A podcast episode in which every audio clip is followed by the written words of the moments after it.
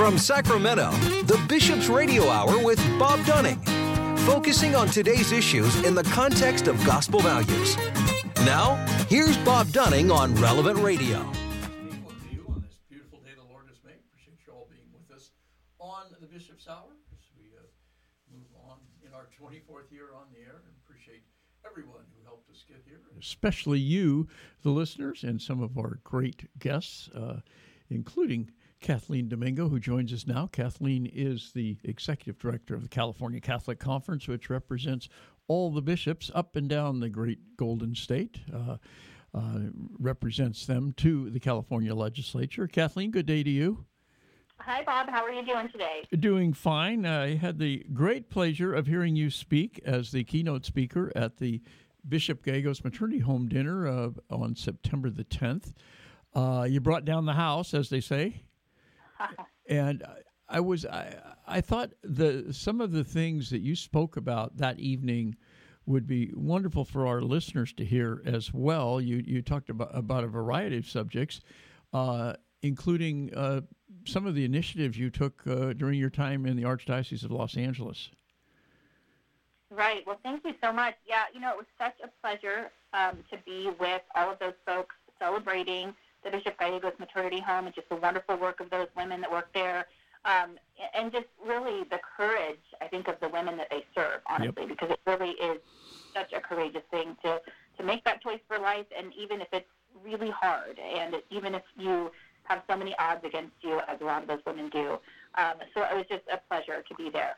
Um, and so, yeah, I, I um, had the opportunity to offer some words, and I wanted to just share sort of my perspective. I've I've been in this business for a while, Bob, up and down the state, you know.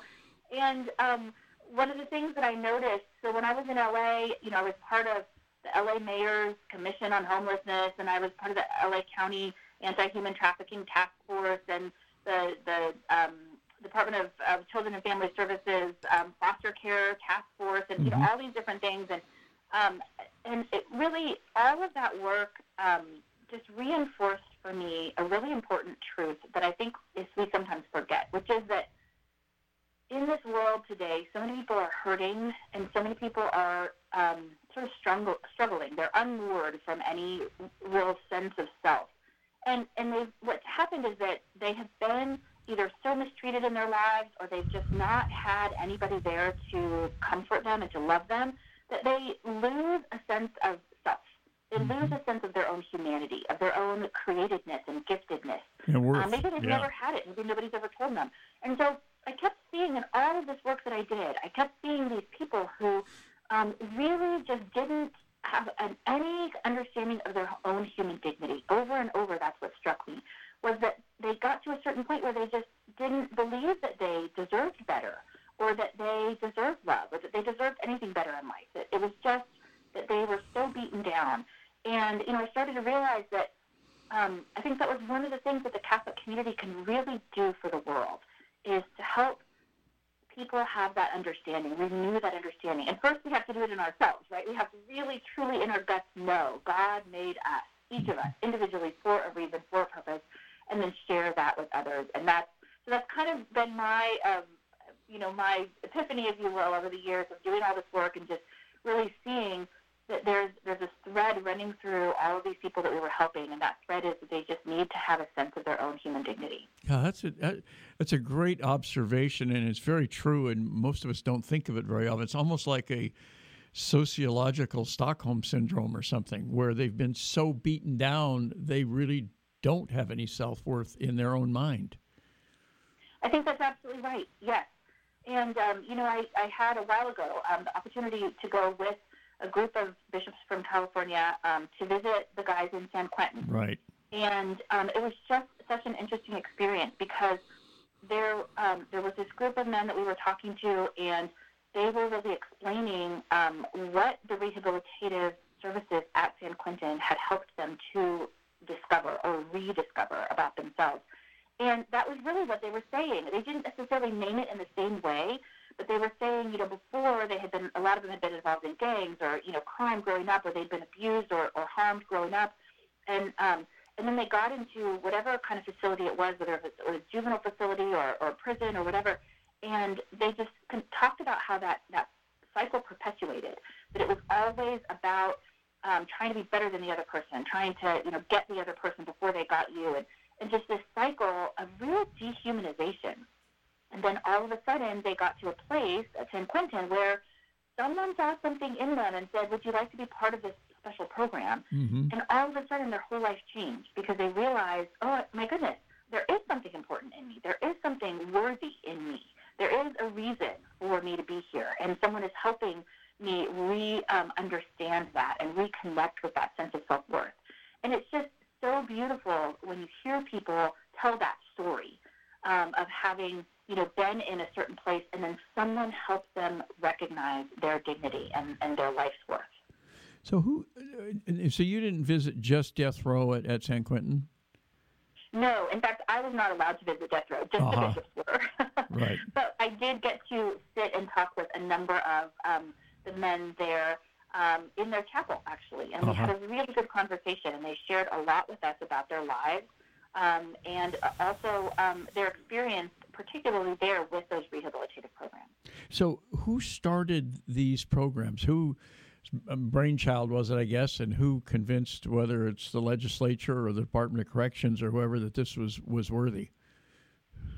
So I don't know exactly the answer to that, but I will say that this is one of the positive developments in California that we are really supporting is this move toward a more rehabilitative approach. Mm-hmm. Um, I know Governor Newsom is actually really espousing that, and that's wonderful.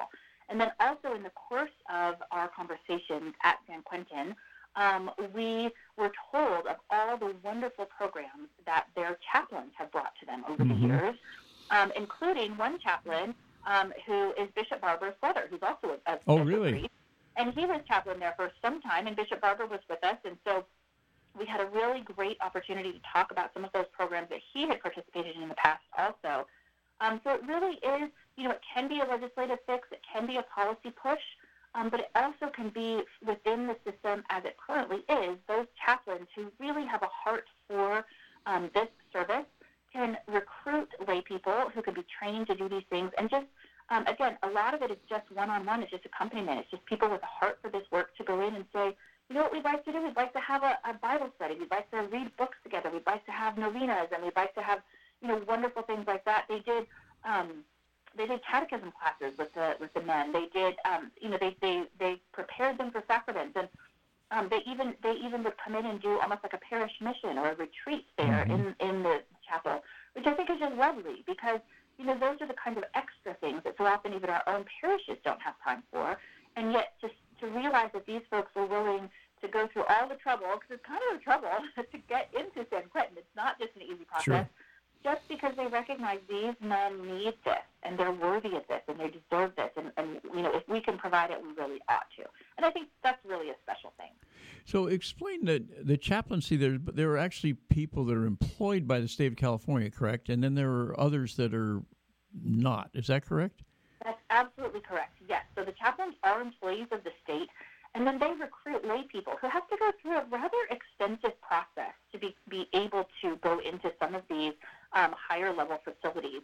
So it's not for the faint of heart, and it's not for people who are just thinking, well, I might try this once or twice. Mm-hmm. Um, still, for the people, and especially people that we met there that day when we were visiting with the bishops, who have done this and who are regular visitors, and they're, you know, they have a particular um, certification to be able to go in on a regular basis, um, you can tell that that process is so meaningful for them also.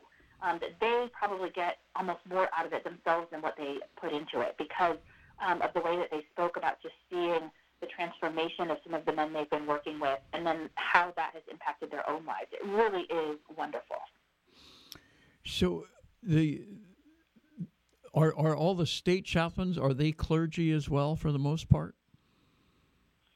Um, they're not necessarily Catholic clergy, right. um, and there can be other people as well. So I think there can be sisters, and there can be other people who kind of qualify as chaplains, and then of course there are um, chaplains for a variety of different faiths. Right. So, um, so we do share all of those, and it's a real privilege to have a priest in particular in that situation because, of course, then he can do sacraments. Um, and if there isn't a priest chaplain at a particular facility, I know that um, generally a local parish or somewhere else will have a priest who is able to go in and um, do sacraments because that's that's so critical there because of course the men can't get out can't leave or or any facility men or women so um, it really is you know an important part of what dioceses and parishes do is to serve those folks who are um, incarcerated because they are members of the, the local parish and they are members of the diocese. Mm-hmm. So with with the incarcerated, I mean, there have been all kinds of Supreme Court cases and other cases about what they can and can can't receive. What is the state of of someone, say a, a Catholic uh, inmate uh, at San Quentin? I mean, how often can he go to mass? Can he go to confession? Uh, have Bible study, or uh, how often is that available? That's a great question. I think it varies in facility by facility. I know in San Quentin, um, the chapel was very accessible, at least to the men that we were talking with. Uh-huh. So there are certain men, obviously, who are in a different part of the facility, but the men that we were talking to said that they have um, a great deal of access to the chapel. In fact, many were talking about that they go into the chapel throughout the day. Mm-hmm. Um, sometimes they can have um, offer a, um, a holy hour and things like that. Um, so chapels are generally not just Catholic; they're generally used by people of other faiths as well. So right. you do need to make sure, um, you know, that that there's um, equitable um, resources for everyone and of every faith in the prison. That's federal law, um, and also just kindness. but um, it is true that um, these men in particular at San Quentin were, were very pleased. And in fact, one thing that was so lovely um, was that um, they recognized Archbishop Cordileone because oh, he wow. goes with such frequency that he walked in the door. He was like a rock star there. he walked in the door, and the, the men came over. They were so excited to see him, and they greeted him by name. Um, and, you know, it was just lovely to see that he is such a frequent visitor there um, that that they they all knew who he was, and I thought that was really telling. Um, you know, something that's not not pronounced, and you know, he doesn't get a lot of press around that, and that's not why he's doing it. He just very quietly goes and he celebrates, I think, um, holidays and things like that there, and and that makes a significant difference in the lives of those men. Wow, that's that's powerful. I know it was so many of our bishops. I know Bishop Soto is very, very big on prison ministry and visiting the prisons himself. And I, I remember when uh, uh, Auxiliary Bishop uh, Garcia, who became the bishop in Monterey uh, before he died, uh, was also mm-hmm. very big on prison ministry. And Bishop Quinn used to go down to San Quentin the night before an execution and, you know, be there. Right. To, yeah. Yes. Yeah, I think I think so. I know all of our bishops are very interested in that, and and that is a real um, key piece of their ministry and their just understanding, you know, again of how we as the church can reach out to those on the margins. Um, and so, um, again, you know, part of what I did in the Archdiocese of Los Angeles also was in my office, um, I had a deacon who headed up a ministry to families of the incarcerated. And mm-hmm. he, um, he works with the families that were left behind. And, you know, often we don't think about that. Um, that so often you know, the person who is incarcerated maybe was the breadwinner, or maybe was the only driver in the family, or maybe was you know, had a role in, in his, his or her family life um, that was really difficult to um, to replace, especially on short notice. A lot of these, you know, it, it could happen quickly and things like that. And so um, sometimes those families are really left wondering what to do. And, and um, especially in LA, a lot of the folks that we worked with were people who, um, for whom English was not their first language, um, and and just had you know a lot of issues to begin with that that could use some help and somebody to reach out. And so it was wonderful to have that ministry in our office and to really see um, what effect you can have on an entire community when you bring people together and, and help those folks kind of serve each other and be recognized in a parish. There's a lot of shame that goes along with being mm-hmm. Um, mm-hmm. someone who has a family member who's incarcerated. And so even to just um, tell those people we see you and we're with you in this moment. You know, let's let's sit together in this understanding and and let's talk about you know God's mercy and how that can be um, effective in your lives. And so it's really it, it is really really wonderful work. Yes, indeed. And I didn't mean to leave Bishop Wiegand out of the death penalty talk either. He was also very, a, a stalwart against that. Um, yeah, the, the didn't get on the bus originate in the Archdiocese of Los Angeles. Yes, it did, and we um, worked a lot with them over the years down there. It's a wonderful program that um, provides uh, resources for children whose parents are incarcerated or parent um, to be able to go and visit, um, especially because um, people are not, and again, people don't necessarily understand this, but um, when you're incarcerated, they, there there isn't always a decision to have you placed somewhere near your home, and so it could be very far. And what we really want is to allow um, people who are incarcerated, first of all, to be treated like human beings. That's most important. But also, we're really hoping and praying that they will be released and that you know we don't want them to go back. We want them to have a, a, a smooth transition back into their lives. And so, continuing to foster those family relationships are a key part of helping people through that time that they're mm-hmm. incarcerated, um, giving them hope for the future, but then also ensuring that there can be a smooth transition when they return to their homes, that they're not returning to people who are strangers to them, that they've you know kept up these relationships. And so, yeah, the program Get on the Bus is so important for that and we just we absolutely loved working with them. Yeah. Yeah, it, you know, it, it's it's double barreled. I mean, you've got you've got it's good for the inmate who's uh, it's good for the family members. It's good for us uh, because these people hopefully are going to be walking among us one day. Uh, it's much better if they are reintegrated with their families, et cetera. I know uh, one of my daughters, who was a student at UC Santa Cruz, uh, was in a, a a class that uh, sort of a volunteer class, after hours class, that they would go down to Soledad uh, once a week, and she, I mean, she came home over Christmas or Easter, and she just said, "Those dad, those people are just like you and me," you know. Mm-hmm. Um, and, and and she's getting involved in now she's transferred to UC Davis and she's getting involved in uh, get on the bus uh, because, because it does come through Sacramento and and it, it'd just be great if more people knew about those programs because uh, they they are just so so wonderful. And you know, I, I guess that's a, a, question I have for you. you. You know the legislature so well, and is there an attempt to place people in prisons that are near family or not? There is. We've been trying to do that. We've been supportive of legislation about that in the past, and it it really does come down to sort of what's available. Mm-hmm. Um, there's there's a, a, change right now in California to kind of um, you know we've been um, um, lessening the number of people who are incarcerated in California, right. and there you know there are arguments on both sides of that for sure. Um, but there's a there's a lot that's changing inside um, the the system in California for incarceration, and um, I think one of the changes is that there's a real understanding of how we can um, treat people a little bit better. So, for example, this year um, we worked on a bill um, that will help um, family members who have babies and toddlers.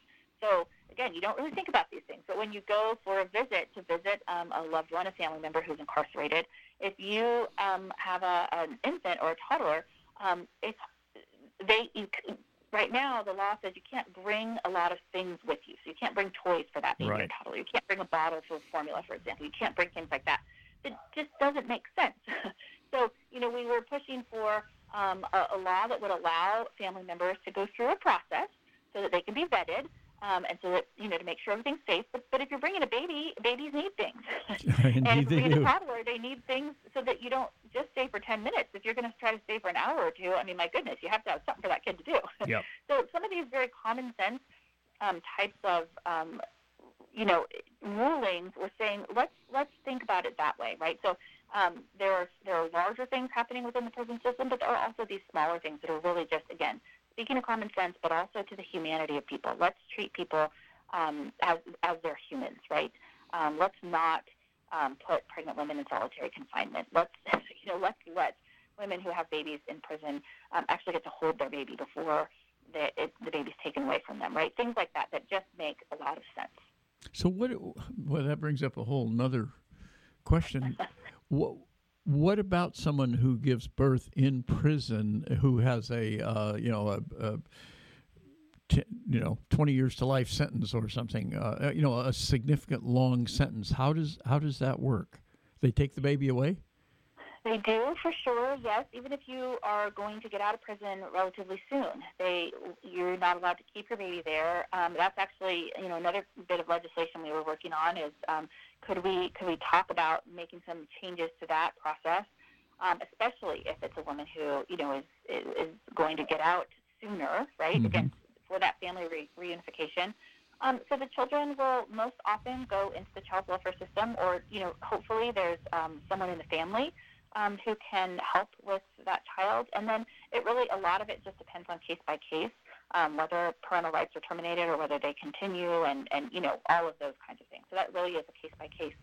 Um, but again, it does make a lot of sense um, to suggest that we honor mothers and we give them a chance to bond with their babies as much as possible, even though they're in prison. And, and I think, you know, a lot of people support that. There, there's, um, it's okay to say that, you know, um, we can, um, people have to have to serve some time if they commit a crime, but it's also very inhumane, I think, to separate moms and infants um, if it's not necessary to do so. If there is a safe way that that can be done in a reasonable way that that can be done, and I think that's what everyone wants to find. Are they that, treated treat. Are they treated differently in prison while they're pregnant? Um, not enough. I Mhm. think that's that's also important to know. Not enough, right? And so um, again, it's just really that understanding that you know um, when a woman is pregnant anywhere in the world and in any situation, it's difficult. I mean, I it's, it's difficult for me sometimes, right? I mean, it's always, and even people have the best support and the best everything. And when you're someone who you know is not able to see your friends and your family and your support system, and you're all alone, and you're probably under a lot of stress and pressure, um, it can be very difficult. And so, really, again, just that request, like, let's not add to the stress. Let's not make things worse. Let's figure out ways that we can ease that burden and ease that pain because good for her. She is bringing a new person into the world. And that is um, a really, you know, big accomplishment right then and there. Um, and so to just rehumanize the whole situation, you know, understanding um, that from the side of the guards and the side of the, the prison workers that this can, can be, a, you know, overwhelming task, but then to also just say, but let's step back a minute and just rehumanize this whole situation. Can we do that together?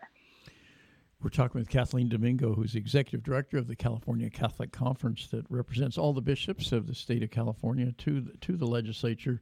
Kathleen, in, in your talk to the Bishop Gallegos uh, group, and you're right, what a wonderful gathering of, of good people.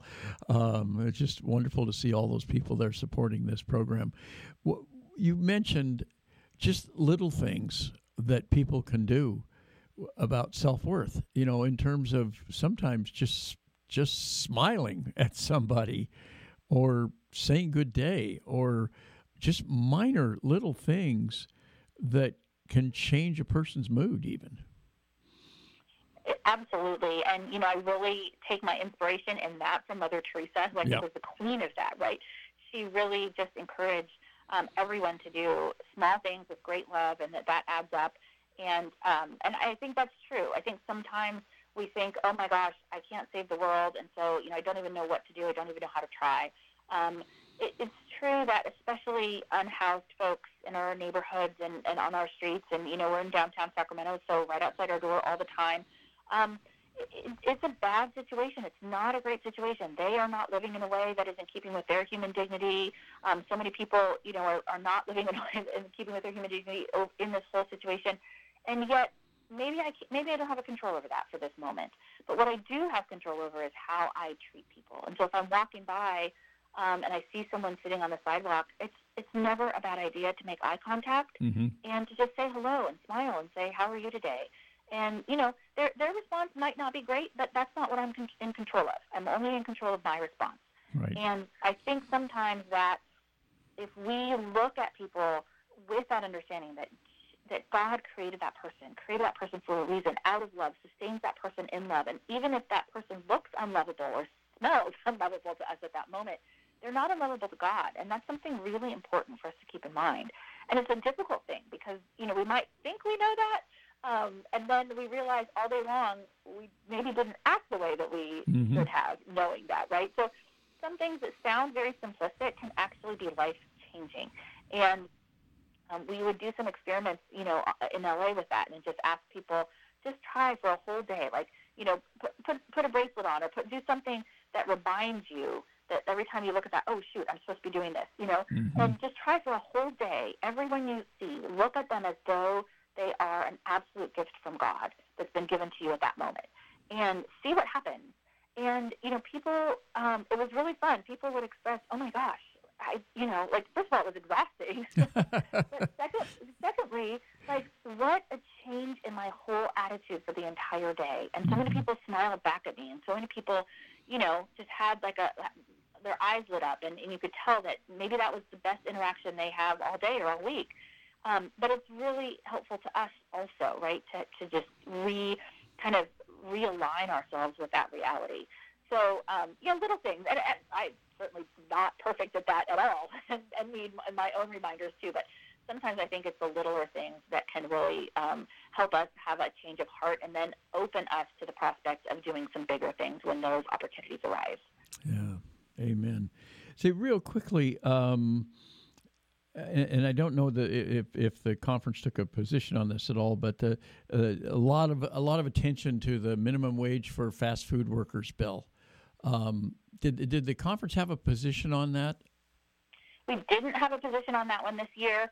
Um, that's a really interesting mm-hmm. situation, a really interesting case. There's a lot of labor going on this year, and so we kind of took the position of just watching how it was all unfolding.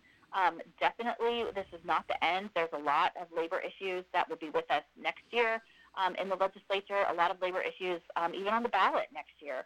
So it'll be really interesting to see how it all prevails. It'll be interesting to see what the governor signs. There are some labor bills on his desk right now.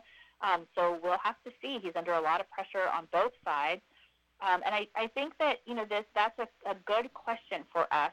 Um, Catholics like things when they're black and white, and this is a really gray question um, because yeah. it has a lot to do with, you know, how we value people, how we value those people that work, you know, jobs that, that we may think are easy jobs or entry level jobs and what that means for all of us. It's also about how we value business and how we value families and all of those things. So um, I would just say, you know, look for um, more of these kinds of questions in the future, and this will be really interesting for California to see how, what, what, direction we take on this. Yeah, I, th- I thought it was a real interesting in, in terms of.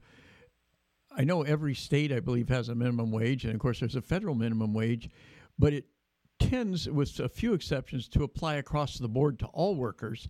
This is the right. first bill I've seen that specified a certain group. And I, I kind of know it well because four of my kids, all college age, work minimum wage jobs, mm-hmm. but they are working for organizations that don't have 60 outlets. And t- two of them work at a very small, locally owned coffee place. You know, they're baristas. Mm-hmm. And suddenly the people down the street at Starbucks and Pete's and several others, they're going to be making four or five dollars an hour more than my kids are, it doing Correct. the exact same job.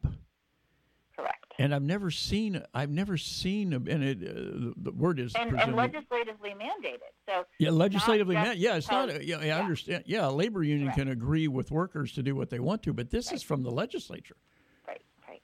Yeah. Yeah. So, so you see the questions that we asked as well, and why we decided on this one.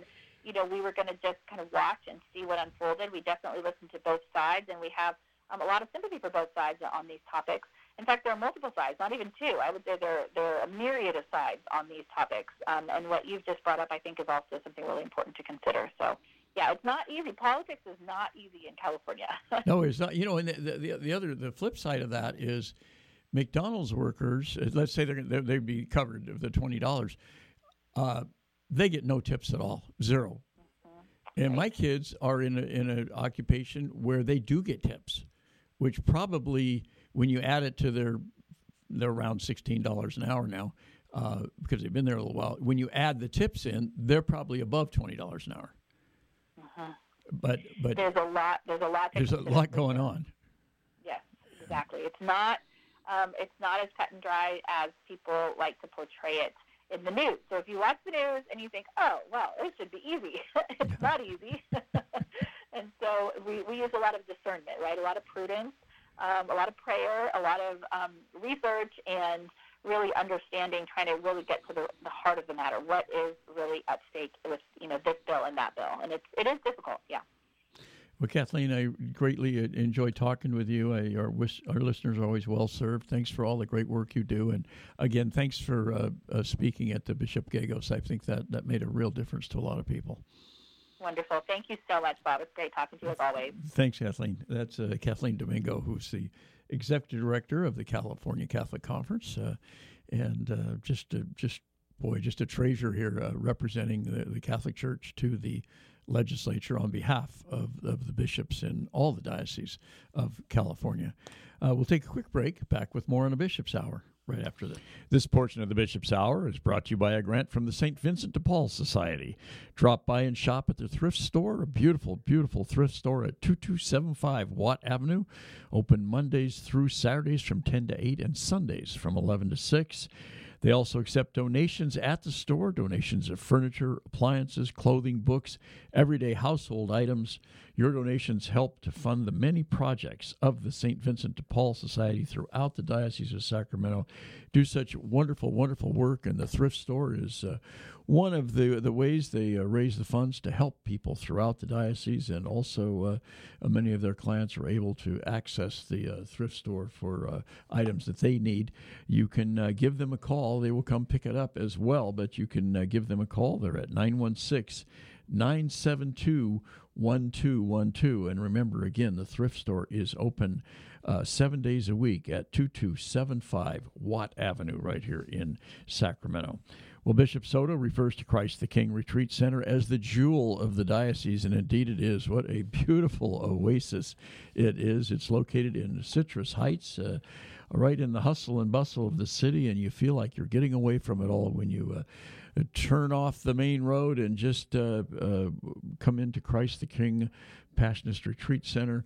Christ the King has served Northern California and the Diocese of Sacramento for over 60 years through parish weekend retreats, individual spiritual direction, and a variety of other programs. For information on all the programs that they offer, including residential programs, give them a call. They're at 916 725 4720, or you can visit them at 6520 Van Maren Lane in Citrus Heights. And we certainly thank uh, the St. Vincent de Paul Society and Christ the King Passionist Retreat Center for their fine and long-standing support of the Bishop's Hour.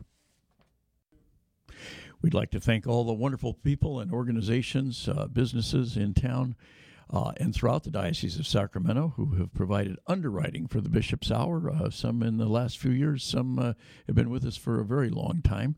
If you would like to be an underwriter for the Bishop's Radio Hour, uh, it's a wonderful opportunity to to support this mission and also to support the diocese and also uh, to get some uh, recognition for your organization or for your business. The easiest way to do this is to uh, give us a shout, send us an email, radio at scd.org, and we can give you all the details about uh, helping to underwrite the Bishop's Radio Hour. Again, that's radio at scd.org. This is Lori Power, Associate Superintendent with the Catholic School Department. You are listening to the Bishop's Hour with Bob Dunning. For that wonderful introduction, Lori, and thanks for all the great work you do for our wonderful Catholic schools here in the Diocese of Sacramento. Well, we're pleased to welcome in Kevin Staszkow, Deacon Kevin Stas- Stas- Staszkow. Deacon, good day to you. Good day to you, Bob. How are you? Doing fine. You've uh, just come off uh, the wonderful On Fire uh, in Vallejo at Six Flags. What the 140th uh, annual? it seems like. No, just 14 years. 14, 14 years. Well, it was I all I had I just added a zero there. Yeah, yeah, there you go. Wow. So how did how did that go? It went excellently. We we um, we had about 1,600 this wow. year, um, and um, the event went off really smoothly. And the, the, we made we set the record for the first time, the mass started on time at 9:45 and ended on time at 11. So very good. Well, you tweaked the whole thing day. a little bit, right? What? You tweaked the whole thing a little bit, right? The schedule and. Well, we've been trying to tweak that schedule for a long time. Mm-hmm. It's just that the, the performers and everybody never follows it. So for some reason this year everybody followed it. So we've been trying to start the mass at 9:45 for a while. But anyway, we this year we actually did it, so it was good. And the other thing that was excellent is that the park, I mean, they had all of the roller coasters open. I think there were 10 or 12 roller coasters open all at the same time. And that's not always normally, the case. Yeah. Yeah, normally they have a lot of them a lot of them are closed and we're always asking like why aren't these roller coasters open? Well, they were all open this year, so that was that was really exciting for everybody. Um, and uh, we had three bishops. We had Bishop Soto, Bishop Mueggenborg from uh, from Reno, Reno, and we also had um, who else do we have? We had um, we had uh, geez, it's escaping my brain right now. Who we had? Oh, we had Bishop uh, Bishop Mueggenborg from Reno, and then we also had oh Bishop Cotta was there from, Oh, from Stockton. How could I forget Bishop Cotta? So anyway, so that was the first time he'd been back since he's been Bishop of Stockton. So it was great to have him back, and he was the main presider at our liturgy. oh, very good. Yeah, I think I think Stockton sent. Um, I mean, Reno sent five buses worth of kids. Wow. Uh, uh, uh, uh, Monterey sent three, um, so that was great. And we, you know, like I said, we had 1,600 tickets sold, or 600 people, including the Vocations Carnival and the volunteers and all that. So it was a really good, really good time, and we're looking forward next year to celebrate our quinceanera, right? Yes, that's right. 15th year of On Fire. We're already talking about how we celebrate the quinceanera, On Fire quinceanera. So that's going to be our next thing. Wow, and and you had a perfect day for it too. It was just perfect weather. Yeah. Oh no, it was. It was just. It was just great. So we're very excited about it. Yeah. I mean, that's the other thing that happened during the mass, which was a miracle, is that it didn't get hot. Usually, by the end of the mass at 11 o'clock, you're in the blazing sunshine. Right. Uh, this year we were lucky enough to um, to just uh, you know have really good weather. So it was great. It stayed it stayed overcast, um, you know, and, and just very mild in the 70s for the entire mass, and uh, that went well too. So it was a you know it's just excellent year for On Fire. But that's a that's what three three and a half hour ride from Reno. That's that's good good for those kids. That's great. Yeah, no, I mean uh, Reno's always really supported the event, and it's been very good. You know, it's been really great to see them, and they all wear, you know, they wear matching shirts, and there's a lot of them, and they're there every year, so that was great. It was very nice. Did anybody uh, pet the stingrays? yes, uh, that's a that's a popular attraction there. I'll bet it is. The Stingrays, and uh, yeah, so people do that every year, and yeah, so everything went. Uh, you know, like I said, I thought it was a really good event, and we're excited about you know starting to plan for next year. It's a good kickoff for youth ministry for the year. Um, you know, Sacramento always has the most there, and is very well represented out of the nine dioceses that come. So it was great to have our, so many of our people there too. So, such a popular event. How, what went into the first? And I mean, how did you, you approach it? How did you, you know, say, "Hey, Six Flags, uh, uh, we know you're not a religious organization, but uh, how did how did that work?" Well, I think we, you know, there had been some talk of doing that at some point in the past, but I mean, I think really the, really the start of On Fire was, you know, from the time I started in youth ministry in the '90s. There had always been a talk of how are we going to, um, you know, uh, shouldn't we have a big event for youth in, uh, you know, how, shouldn't we have a big event for youth in Northern California because there's so many events in Southern California. They have Steubenville, San Diego. They have the LA Youth Day. They had a couple of other events down there, but we, you know, they also had Inspiration. Life Teen does Inspiration at Six Flags in Southern California. So people had asked for years, how come we don't have anything in Northern California? So when I became a diocesan director, that was one of the things that I was really open to. And so I, I, um, I had approached the amusement park whether they're available, and they were open to the idea. And then um, I contacted Matt Maher, who was the biggest, you know, Catholic artist. He was winning. He was having crossover hits on, you know, on on uh, secular radio and or, and on Christian radio. And he was also very popular in the Catholic community. And I, you know, I approached him to see if he was available, and it so happened he was available and he was going to be in the area, and he was touring with 10th Avenue North, which is a very popular Christian band. And so, um, you know, we just said, okay, let's let's see if this will work. I approached the bishop. His two things were one, I'd like this to be a regional event rather than just the Diocese of Sacramento, so we can try to draw from the whole area. And number two, I want something. Part of the event should be to promote vocations. So um, we've always had a vocations carnival at the event, and we did it that first year, and we sold out first year. Um, uh, we, you know, we had to guarantee a thousand, and I think we sold. And back then, I think we sold 3,200 tickets to see Matt Maher at that first event, 10,000 Wow. North. Wow. So it was it was sold out a week before. They called me and said, "Hey, we've sold all the tickets," and I said, "Oh, we'll just keep selling." So they kept selling, and we were kind of over full that first year. Yeah. So, and that and we did really well the first three years, and then in I don't know if you remember, in 2013 it rained It rained. Yeah. the, wh- the whole morning, the whole mass. It poured down rain, and uh, that affected our numbers moving forward.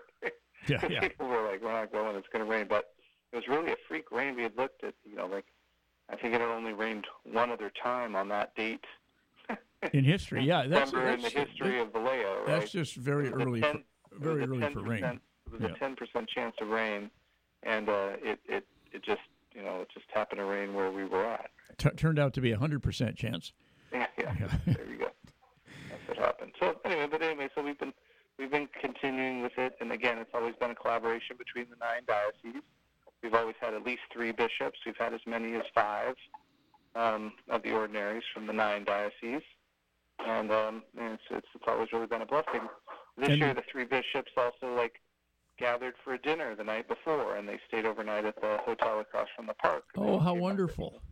It was it was a it was a nice event for the three bishops to spend some social time together. And Sure. that was always kind of the idea. Bishop Soto said, "I wonder if the bishops would like to come in." Most times the bishops are so busy they just go in and out same day. But this year we had them come and do that, so that was that was wonderful. Oh, that's great. That's that's makes it very relaxed morning. They're not having to get up and leave uh, at five in the morning or something to get there, and et cetera. Yeah, I don't know, it was really good.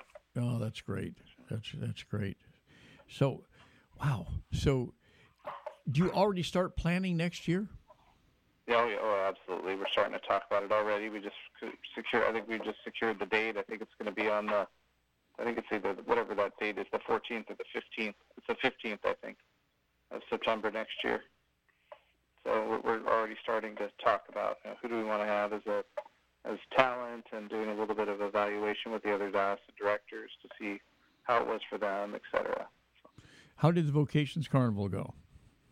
Oh, great. Well, great. I think we had eight booths this year, different orders, different religious orders. We also had couple of, we had the Diocese of Monterey and the Diocese of Sacramento vocations offices were both there. So it was good. It went very well. Very good. Well, that's I give you a lot of credit for that. That's a lot. That's a lot of work. I, I was always intrigued by the all-you-can-eat uh, lunch uh, in amusement parks. You could spend a lot of money on lunch. Yeah. Oh, yeah. It's, it's an all-you-can-eat lunch, and it's it's it's really popular. It even includes dessert and soda, as much as you can eat or drink. So the kids really like that part of the event. Yeah, that's a bargain. That's worth the price of admission. Yeah. So uh, the month of October coming up, uh, the the Life Month, if you will, uh, a lot happening here in the Diocese of Sacramento.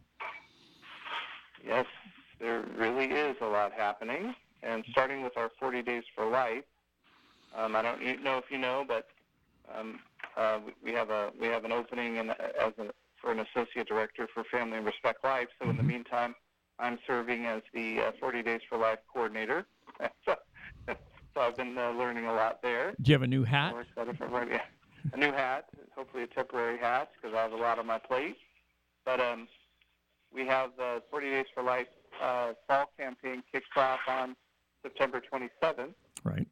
and we have a, a mass at Presentation Parish on the 27th. It's a Wednesday at 8 o'clock in the morning. Um, uh, Father Michael O'Reilly will be giving the homily, and Father Bernadine, the pastor there, will be presiding at the Mass.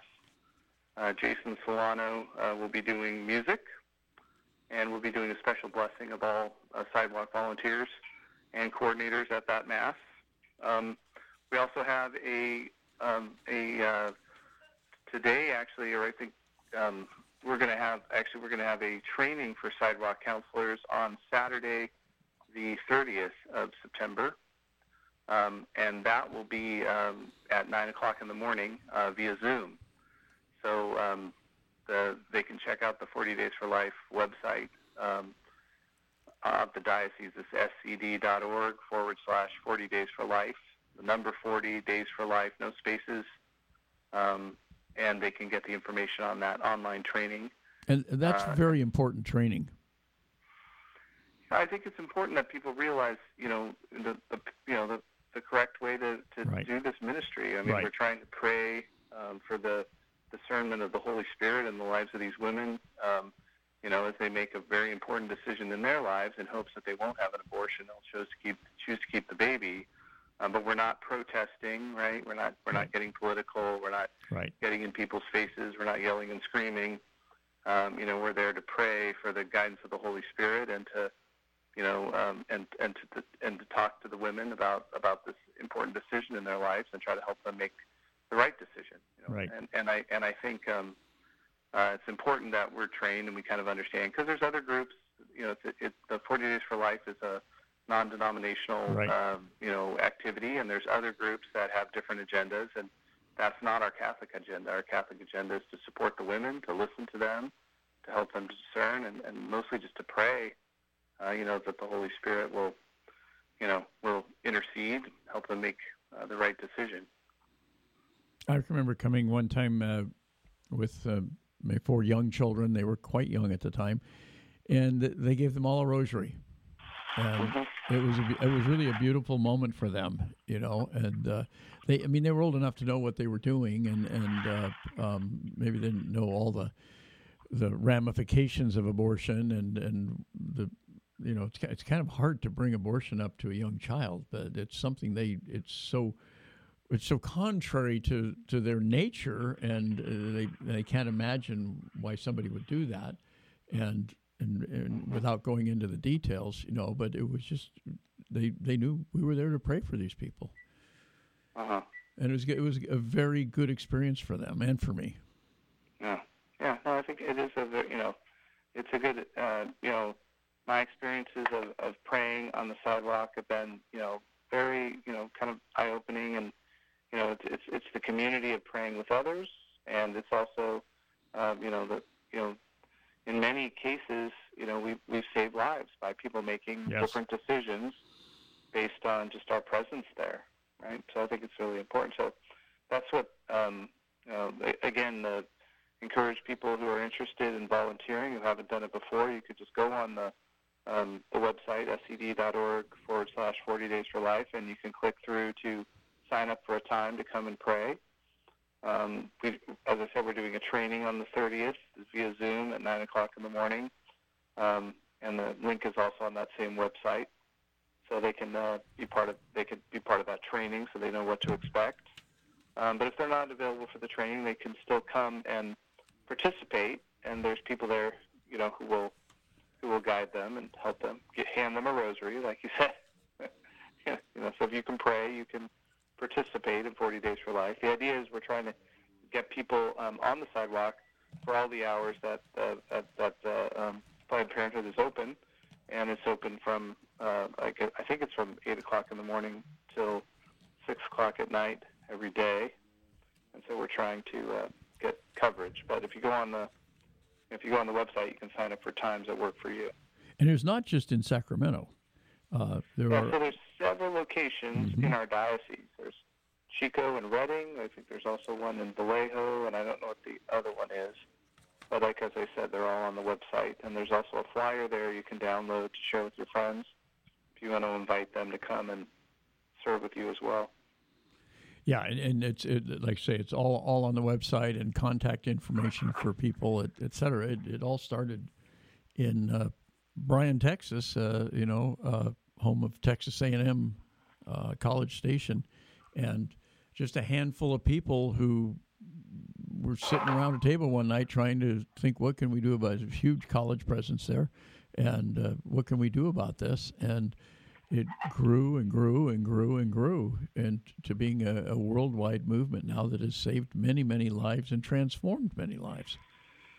Yeah, and I think it's moving from just being 40 days once a year. I mean, we do two 40, 40 day campaigns in Sacramento, but it's moved from being that 40 days once a year to, in, in many places, being 365 days right. a year. That's right. So, That's right. and we're looking to try to move our, you know, our efforts in that direction as well, with the help of the parishes. I know we interviewed somebody from uh, Green Bay uh, a couple of times, and they were doing 24 hours a day Yeah. Uh, in Green Bay in the winter. wow. Yeah. Crazy. That's a lot. That's that's that's dedication, right? And a lot of a lot of t- those night shifts were being filled by Knights of Columbus. Oh, wow, really? Wow. Yeah, pretty pretty pretty impressive. But it's it has it has borne great fruit, and uh, um, it's you know it continue it continues to grow, and uh, it's just a and and uh, you know October we, we and and we as you pointed out we do it again during Lent. Um, uh, as, as well, starting on Ash Wednesday and running, I think, through Good Friday, or certainly uh, uh, some point during Holy Week is when it, the forty days concludes. So, uh, yeah, it's been uh, it's been been a remarkable ministry, if you will. Even though, as you say, it is it is non-denominational, and uh, although it, it many many Catholics pro- probably more Catholics there than than other denominations, but but be that as it may, everybody certainly is welcome to be there. And I also think that um, I also think that it's a great opportunity. You know, it is a good opportunity for families to get involved too. I think the whole, like you said, you brought your kids. I mean, the whole family can be involved, and um, you know, it's a way to give um, people an experience of the power of prayer, right? The power of reliance on the Holy Spirit, and you know, uh, I, I think so often we, you know, in our modern culture, we, you know, we say we pray, we'll pray for you, but we don't really believe it's going to do anything, right? Here's an here's an instance where this this movement is, you know, the prayer and the presence of people on the sidewalk has really changed people's minds, and I think, um, you know, we can continue to do that in a merciful, passionate, loving way, or compassionate, loving way, um, by praying for people and praying for the power of the Holy Spirit. I, I I uh, sometimes that's what's wrong with our ministerial efforts is we're so practical about you know like we couldn't do that we don't have the money we don't have this whatever. We don't rely enough on the Holy Spirit. So I think this is a ministry that we can do that we can pray and rely on the Holy Spirit and trust in the power of prayer and um, you know the saving power of Christ. And uh, I think that uh, you know it's a it's a great opportunity. So people should look you know look at it and try it. I mean I you know everybody doesn't like to do it, but I think it's a good, you know, I, I do think it's a it's a good thing, good way to get parishioners involved in, you know, acting on their faith. Yeah, indeed. And and in that vein, uh, should remind everybody that the Sacramento Life Center, their annual dinner, which is their major fundraiser, uh, will will be on Saturday evening, the the 11th of November this year. Usually it's the first Saturday of November. This this year it will be Saturday the 11th, the second Saturday of November, and uh, you can uh, Google the Life Center and uh, go go there and sign up.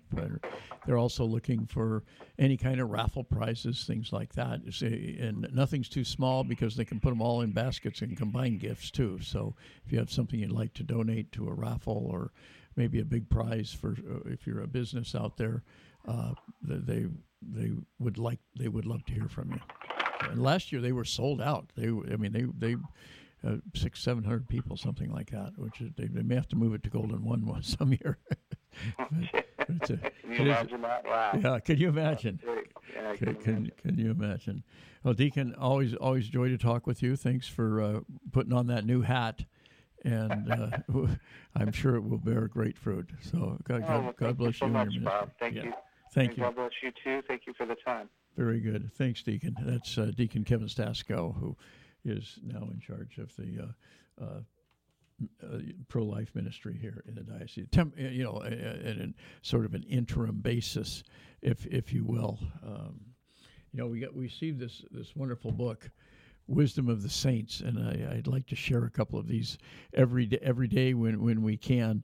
Uh, it's a it's a 365 days of inspiration. It's from dynamiccatholic.com, and it just it goes through all the days of the year. Next, I don't know if it's got 366 because next next year is a leap year. We'll have to have to let's see. I'll go to see if they have a uh, uh, a February 29 in here. Let me let me get to February uh, February 27. Oh, they do. They do have February 29. so they've covered leap year, and that is Sister Mary MacKillop says, find happiness in making others happy. Perfectly said. Uh, going back to our first guest in this hour, Kathleen Domingo, who talked about that. You know, if you're walking among people, you maybe you're walking among the homeless, uh, make eye contact, smile, say say hello, say how are you doing today. Um, you know, engage in conversation. Uh, you, you'd be surprised how much that can help other people. So we'll give you uh, the the last few days of uh, the mid mid uh, to late September as well. Uh, St. Vincent de Paul, September 22. I have never succeeded when I have spoken with the faintest suspicion of hardness. One must be ever on one's guard not to embitter the heart if one wishes to move the mind. September 23rd, St. Louis de Montfort. Don't wince under the hammer that strikes you. Have an eye to the chisel that cuts you into the hand that shapes you. The skillful and loving architect, with a capital A, may wish to make of you the chief stones of his eternal edifice and the fairest statues in his kingdom. Then let him do it. He loves you. He knows what he is doing. He has had experience. All his blows are skillful and straight and loving. He never misses unless you cause him to by your impatient. And then uh, uh, Sebastian Valfrè, never say to God enough. Simply say, I am ready. St. Maximilian Kolbe, one of my favorite saints, September 25th. The most deadly poison of our times is indifference. And this happens, although the praise of God should know no limits. Let us strive, therefore, to praise Him to the greatest extent of our powers. And finally, September 26th, St. Cyprian of Carthage. Our prayers become effective through almsgiving. Life is redeemed from danger by almsgiving. Souls are delivered from death by almsgiving that's going to do it for us for today. Thanks for listening, everyone. God bless. We'll talk with you again soon. This portion of the Bishop's Hour is brought to you by a grant from the Mercy Foundation, enriching lives in the Sacramento region through Sisters of Mercy ministries in healthcare, education, housing, and the care for the poor and elderly. For the Mercy Foundation, philanthropy is one of the most powerful expressions of compassion and love. Just as many people in our community need a hand, countless others are reaching out to them with comfort and hope. You can express your care and concern for the less fortunate with a gift to the Mercy Foundation. Uh, you can give them a call, 916 851 2700. That's 916 851 2700. And you can be confident that fully 100% of your contribution will support the Sisters of, Ministry, of Mercy Ministry or ministries that you choose. And what a wonderful treasure Easter's Catholic Books and Gifts has been for all of us here in the diocese as they uh, uh, transition uh, into uh, uh, new ownership and management. Uh, they continue to offer wonderful workshops, wonderful resources for the Catholic community throughout the Diocese of Sacramento. Not only does Easter's provide a wide array of Catholic books, both current releases and longtime classics, but they also sponsor a number of valuable workshops and lectures throughout the year. They're, they're located at 6916 Sunrise uh, Boulevard in Citrus Heights. Give them a call, 916 338 7272. We also receive a generous underwriting support by Crumley and Associates, a private wealth advisory practice of America Ameriprise Financial Services. If you have questions about retirement, Crumley and Associates can help you with their confident retirement approach that can help define a clear roadmap to get you where you want to go. You can uh, contact them, get all the details at Crumley and Associates, 7956 California Avenue in Fair Oaks. They're at 916 638 4600. That's 916 638 4600. And we uh, are, are, certainly uh, appreciative of the uh, fine and uh, long-standing support of the Mercy Foundation, of Easter's Catholic Books and Gifts, and of Crumley and Associates.